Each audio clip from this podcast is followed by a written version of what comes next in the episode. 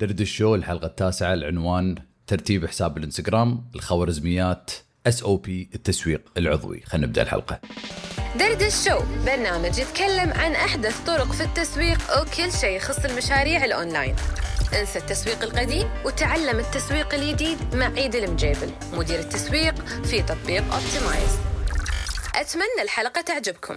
هالبرنامج برعاية تطبيق Optimize اطلق إعلانك خلال دقائق في تطبيق Optimize صباح الخير شلونك؟ شو الأخبار؟ يعطيك العافية. اليوم تاريخ 7 4 اليوم السادس من رمضان. طبعا أجواء رمضانية الحين. اليوم موضوعنا حلو إن شاء الله وخفيف. إذا عندك حساب بالإنستغرام هذه الحلقة لك راح أجاوب على بعض الأسئلة إن شاء الله راح تفيدك وراح تفيد مشروعك. في وايد ناس تتواصل معي بالإنستغرام كل يوم عن حسابات بالإنستغرام أو عندهم استفسارات أو أسئلة عن الإنستغرام فخلنا نبدأ الحلقة. حياك الله يعطيك العافية. شلونك؟ شو الأخبار؟ إن شاء الله قاعد تسمع هذه الحلقة وأنت بالسيارة وأنت قاعد تتمشى. إن شاء الله قاعد تستفيدون من هذه الحلقات. طبعا كل حلقة قاعد أحاول أنوع بالمحتوى. أتكلم عن مواضيع ما تكلمت عنها من قبل. أتكلم عن مواضيع تخاطب آه، كل أنواع من المتابعين أو الناس أو المستمعين بما أن هذا بودكاست فإن شاء الله قاعد تستفيد. أجواء رمضانية الحين الصبح طبعا آه، برمضان ما قاعد مبكر. وايد. يعني أيام العادية بعد رمضان أقعد الساعة خمسة ونص تقريبا وأسجل البودكاست على الساعة ستة ونص سبع.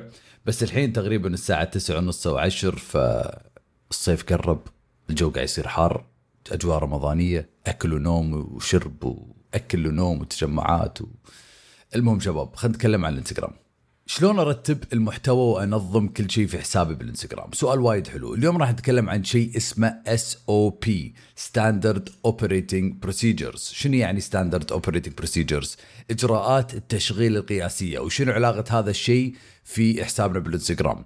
إذا عندك مشروع وقاعد تسوي أي مهام أكثر من مرة بتكرار هذا المهام تقدر تحوله إلى اس أو بي اس أو بي عبارة عن PDF يوريهم خطوات أو تكتب فيها الخطوات عشان تسوي أي مهام في مشروعك. شنو أقصد بهذا الشيء؟ على سبيل المثال إذا أنا بنزل post بالإنستغرام شنو الخطوات اللي لازم أمر فيها أو أسويها عشان انزل post بالإنستغرام؟ فكر فيها. أول شيء بتيني فكرة ال post بعدين راح أكتب المحتوى بعدين راح أصمم ال post بعدين راح راح تتم الموافقة على ال post من قبل الإدارة أو من قبل صاحب المشروع. وبعدين راح أجدول ال post يعني راح أحط تاريخ متى راح أنزل ال post وبعدين راح أنزل البوست بحساب بالانستغرام إذا سويت هذا الشيء عشر مرات نفس الخطوات قاعد تتكرر. لازم أسوي شيء اسمه اس أو بي اس أو بي عبارة عن PDF نفس تكتب وتوثق كل اللي قاعد تسويه في مشروعك. مثلا تسوي لك جدول أو خطوات أو رسمة فيها الخطوات اللي توني تكلمت عنها عشان أنزل post بالإنستغرام. بس عيد ليش هذا الشيء مهم؟ ليش أوثق هذه الأشياء؟ أول شيء إذا سويت SOPs لازم تسوي SOP حق كل شيء في مشروعك حق التوظيف حق إدارة الحملات حق المبيعات حق خدمة العملاء حق كل هالأمور. أبيك تفكر معي هذا السيناريو. تخيل تبي تتوظف بأي مكان. شنو أول شيء بتسوي؟ راح تقدم على الوظيفة. بعدين راح يجيك اتصال أو إيميل إنه يبون يقابلونك في مقابلة. وبعد المقابلة إذا تمت الموافقة راح يدزولك مثلا متطلباتهم راح تقدم انت اوراقك بعدين راح تروح تفحص بعدين راح تبدأ وياهم بالتريننج بعدين راح تبدأ وياهم بالشغل. شفتوا هذه المراحل هذه الخطوات؟ هذه الخطوات يسمونها الإجراءات التشغيل القياسية يعني ما يصير أحد يتوظف من غير لا يمر بهذه المراحل. وكل الشركات الكبيرة عندهم اس أو بيز اس أو بيز وايد ضرورية. ليش؟ الحين راح أقول لك. تخيل عندك مشروع ومعتمد اعتماد كلي على شخص ولا شخصين. هذا الشخص اختفى. تفنش حاشته ظروف اضطر إنه يطلع من الشركة. شنو راح تسوي؟ ما تبي مشروعك كله ينكسر ويخترب. فالحل إنه يكون عندك شيء موثق إذا ياك موظف جديد بدال لا تروح تسأل الموظف اللي اختفى شنو كنت تسوي هذه الأشياء موثقة وموجودة. الموظف الجديد كل اللي عليه يسويه إنه يدش ويشوف هذا ال SOP وإن شاء الله راح يقدر يطبقه ويتعلم. وهذا يكون كأنه training إذا عنده سؤال ياك قال له مثلا عيد شو أسوي أنا بعد ما اصمم ال post؟ تقول له روح اقرأ ال SOP موجود وراح تعرف الجواب هناك. فال SOP كأنه كتيب كأنه manual كأنه طريقة وين الموظفين يقدرون يوثقون الشغل اللي قاعدين يسوونه بنفس الوقت الموظفين اللي يدد يقدرون يتعلمون الإجراءات التشغيل القياسية لكل مشروع.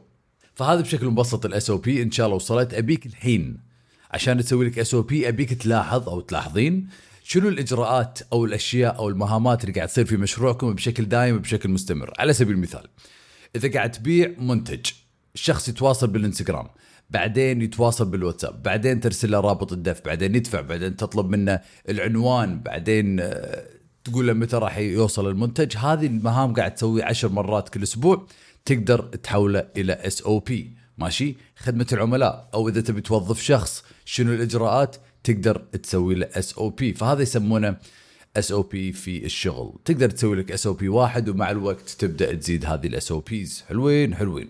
فقلنا أول شيء فائدة ال SOP تزيد من إنتاجية الموظفين لأنه راح يعرفون بالضبط شو يسوون ما راح يضيعون وقتهم في شيء اسمه playbook يعني خطوات لازم يمشي عليها. أمان لأن الموظفين إذا شخص مشى مثلا واعتمد عليه اعتماد كلي أي موظف جديد راح راح يقدر يتعلم كل هالأشياء بشكل سريع فأمان حق مشروعك فجرب ال SOP وكذي خلصنا من ال SOP الحين خلينا نسولف شوي على الانستغرام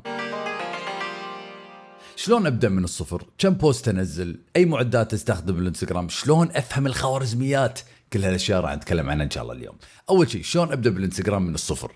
ما يبي له طبعا ما في فن ولا علم كل اللي عليك تسويه إنك تسوي لك حساب بالانستغرام تسوي حسابك business لأن إذا سويت حسابك شخصي ما سويت business ما راح تقدر تشوف الإحصائيات وال insights في حسابك بالإنستغرام.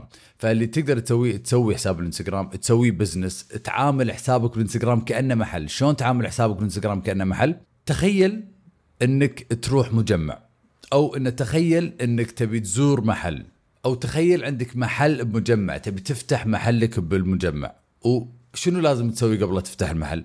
لازم الإضاءة تكون شغالة، لازم الأرضية تكون نظيفة، لازم المنتجات تكون واضحة ولازم في شخص يرد على اسئله. فلازم نجهز حسابنا بالإنستغرام بنفس الطريقة، ما يصير الحساب يكون فاضي ونبدأ في التسويق. ما يصير حسابنا يكون ما في محتوى مفيد وقيم وقابل للمشاركة ونتوقع أن الناس راح تتابعنا. لازم نجهز حسابنا قبل لا نبدأ في التسويق. وما راح يزيدون متابعينا إلا إذا في محتوى قيم وجهزنا المحل مالنا اللي هو حسابنا بالإنستغرام. إنزين عيل كم post أنزل باليوم؟ طبعا أنا عندي فكر غير عن أغلب الناس، في وايد ناس ممكن يقولوا لك نزل post كل يوم، post كل يوم، أنا أقول انه نزل post ذو قيمة مرة بالأسبوع أفضل من إنك تنزل خمس بوستات بالأسبوع ما منهم أي فائده، ليش؟ الحين راح أقول لك. تخيل تنزل عشر بوستات بالأسبوع. بس كل post ولا كل صورة ولا كل فيديو ولا كل reel تنزله بالانستغرام مو حلو مو قيم مو مفيد. فالناس ما قاعدة تتفاعل معاه تلقى like ولا لايكين ولا ثلاثة. بس تخيل تنزل post في تقريبا في قيمة وايد في قيمة وايد. وأول ما يشوف الشخص بيسوي بيشاركه عشرة من ربعه بيسوي له like بيسوي له save بيعلق. هذا مثال حلو أذكر قبل شهر ولا شهرين شفت حساب شخص اسمه ماهر. ماهر هذا الشخص بسوريا. والصراحة حسابه وايد حلو. كله قاعد ينشر محتوى قيم وكان تو مبلش كان عنده يمكن 200 ولا 300 متابع. قاعد ينشر محتوى قيم عن التسويق وقاعد يتكلم عن ال copywriting قاعد يتكلم عن التسويق المحتوى حسابات بالانستغرام والله العظيم يا شباب أنا من شفت هذا الحساب حبيت هذا الشخص تواصلت معه وقلت له شلونك شو الأخبار؟ إيش رأيك تنضم إلى فريقنا في تطبيق اوبتمايز إيش رأيك؟ حاب تكون من ضمن فريقنا؟ تكتب المحتوى حق حسابنا بالإنستغرام. وفي خلال أسبوعين متابعينا زادوا إلى 1000 متابع 1500 الحين تقريبا وصل 4000 متابع بالحساب الإنستغرام بطريقة عضوية من غير لا يدفع فلس على التسويق. شنو اللي سواه؟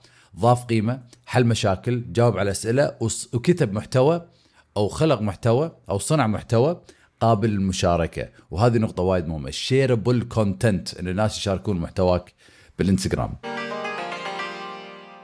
زين عيل أي معدات استخدم الانستغرام؟ طبعا المعدات قاعد تختلف آه، بشكل كبير. يعني في معدات جدا قاعد تنزل أول ما انستغرام بدأت كانت بس صور بعدين فيديوهات 15 ثانية بعدين صارت فيديوهات دقيقة بعدين ضافوا Instagram story highlight live reels وقاعد تتطور بشكل دايم. فشوف المعدات اللي أنت شاطر فيهم شوف المعدات العملاء قاعدين يتفاعلون معاهم أكثر وحاول تنوع بشكل دايم. جرب كلهم. استخدم ال highlight استخدم ال Instagram reels استخدم ال carousel carousel اللي هو تحط أكثر من صورة post واحد. استخدم محتوى قابل للمشاركة ويخلون الناس يتفاعلون معاهم بشكل كبير. شنو أنواع المحتوى بالإنستغرام؟ طبعا عندك وايد أنواع من المحتوى بس ما راح أتكلم عن المحتوى هني لأن في حلقة ثانية راح أتكلم عن تسويق المحتوى اللي هي الحلقة اللي بعد هذه إن شاء الله. هل ممكن أزيد متابعيني بطريقة عضوية؟ ممكن إذا سويت الأشياء اللي سواها ماهر. والحين ماهر صار صانع المحتوى لتطبيق Optimize هو اللي قاعد يكتب المحتوى اللي قاعدين تشوفونه في تطبيق Optimize الله يعطيك ألف عافية يا ماهر.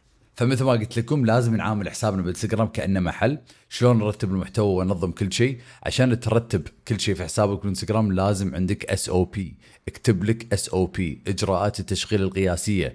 عشان إذا عندك موظفين عندك فريق تقدرون تناقشون وتدربهم على هذا ال SOP عشان يقدرون يمشون عليها خطوة خطوة. ما يصير يسكب ولا تسكب خطوة. مثلا إذا أنا صممت ال post ما يصير اسكب الموافقه وأنزل البوست على طول بالانستغرام لازم تكون في الموافقة لازم تكون في خطوات معينة. وحاول ترتب وتنظم وقتك. ممكن أسوي لي حلقة كاملة عن تنظيم الوقت وشلون صاحب المشروع لازم ينظم وقته. إذا يبي مثلا يطور مشروعه إذا يبي يأدي إذا يبي إنتاجيته تزيد لأن أنا ما أؤمن انه لازم تشتغل وايد. في وايد ناس يقولون لازم أشتغل. أنا شغال لساعة واحدة الفير أنا أشتغل لساعة ثلاثة الفير. أنا ما أشوف إن هذا ذكاء.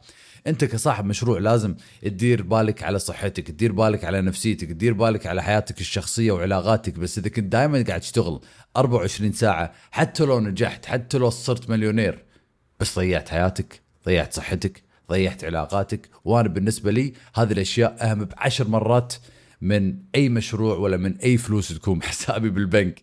فتنظيم الوقت ترتيب الأمور في مشروعك أهم بكثير إذا تبي تطور مشروعك. وهذه مهارة وايد من الناس يستهون فيها تنظيم الوقت. فراح أسوي لكم إن شاء الله حلقة نتكلم فيها عن تنظيم الوقت. المهم هذه كانت حلقتنا من درد الشو إن شاء الله استفدت. اللي بيك تسوي الحين تلاحظ مشروعك شنو المهامات اللي قاعد تكررها في مشروعك عشان تقدر تحولهم إلى SOP وإذا عندك أي سؤال عن هذه الحلقة أو عن التسويق تقدر تتواصل مع فريق الدعم في تطبيق Optimize وجرب التطبيق. صراحة راح يفيدك بشكل كبير خاصة إذا تبي تطلق إعلانات على سناب شات على انستغرام على جوجل وإن شاء الله قريبا راح نطلق تيك توك يعطيك العافية على وقتك ونشوفك بالحلقات الجاية.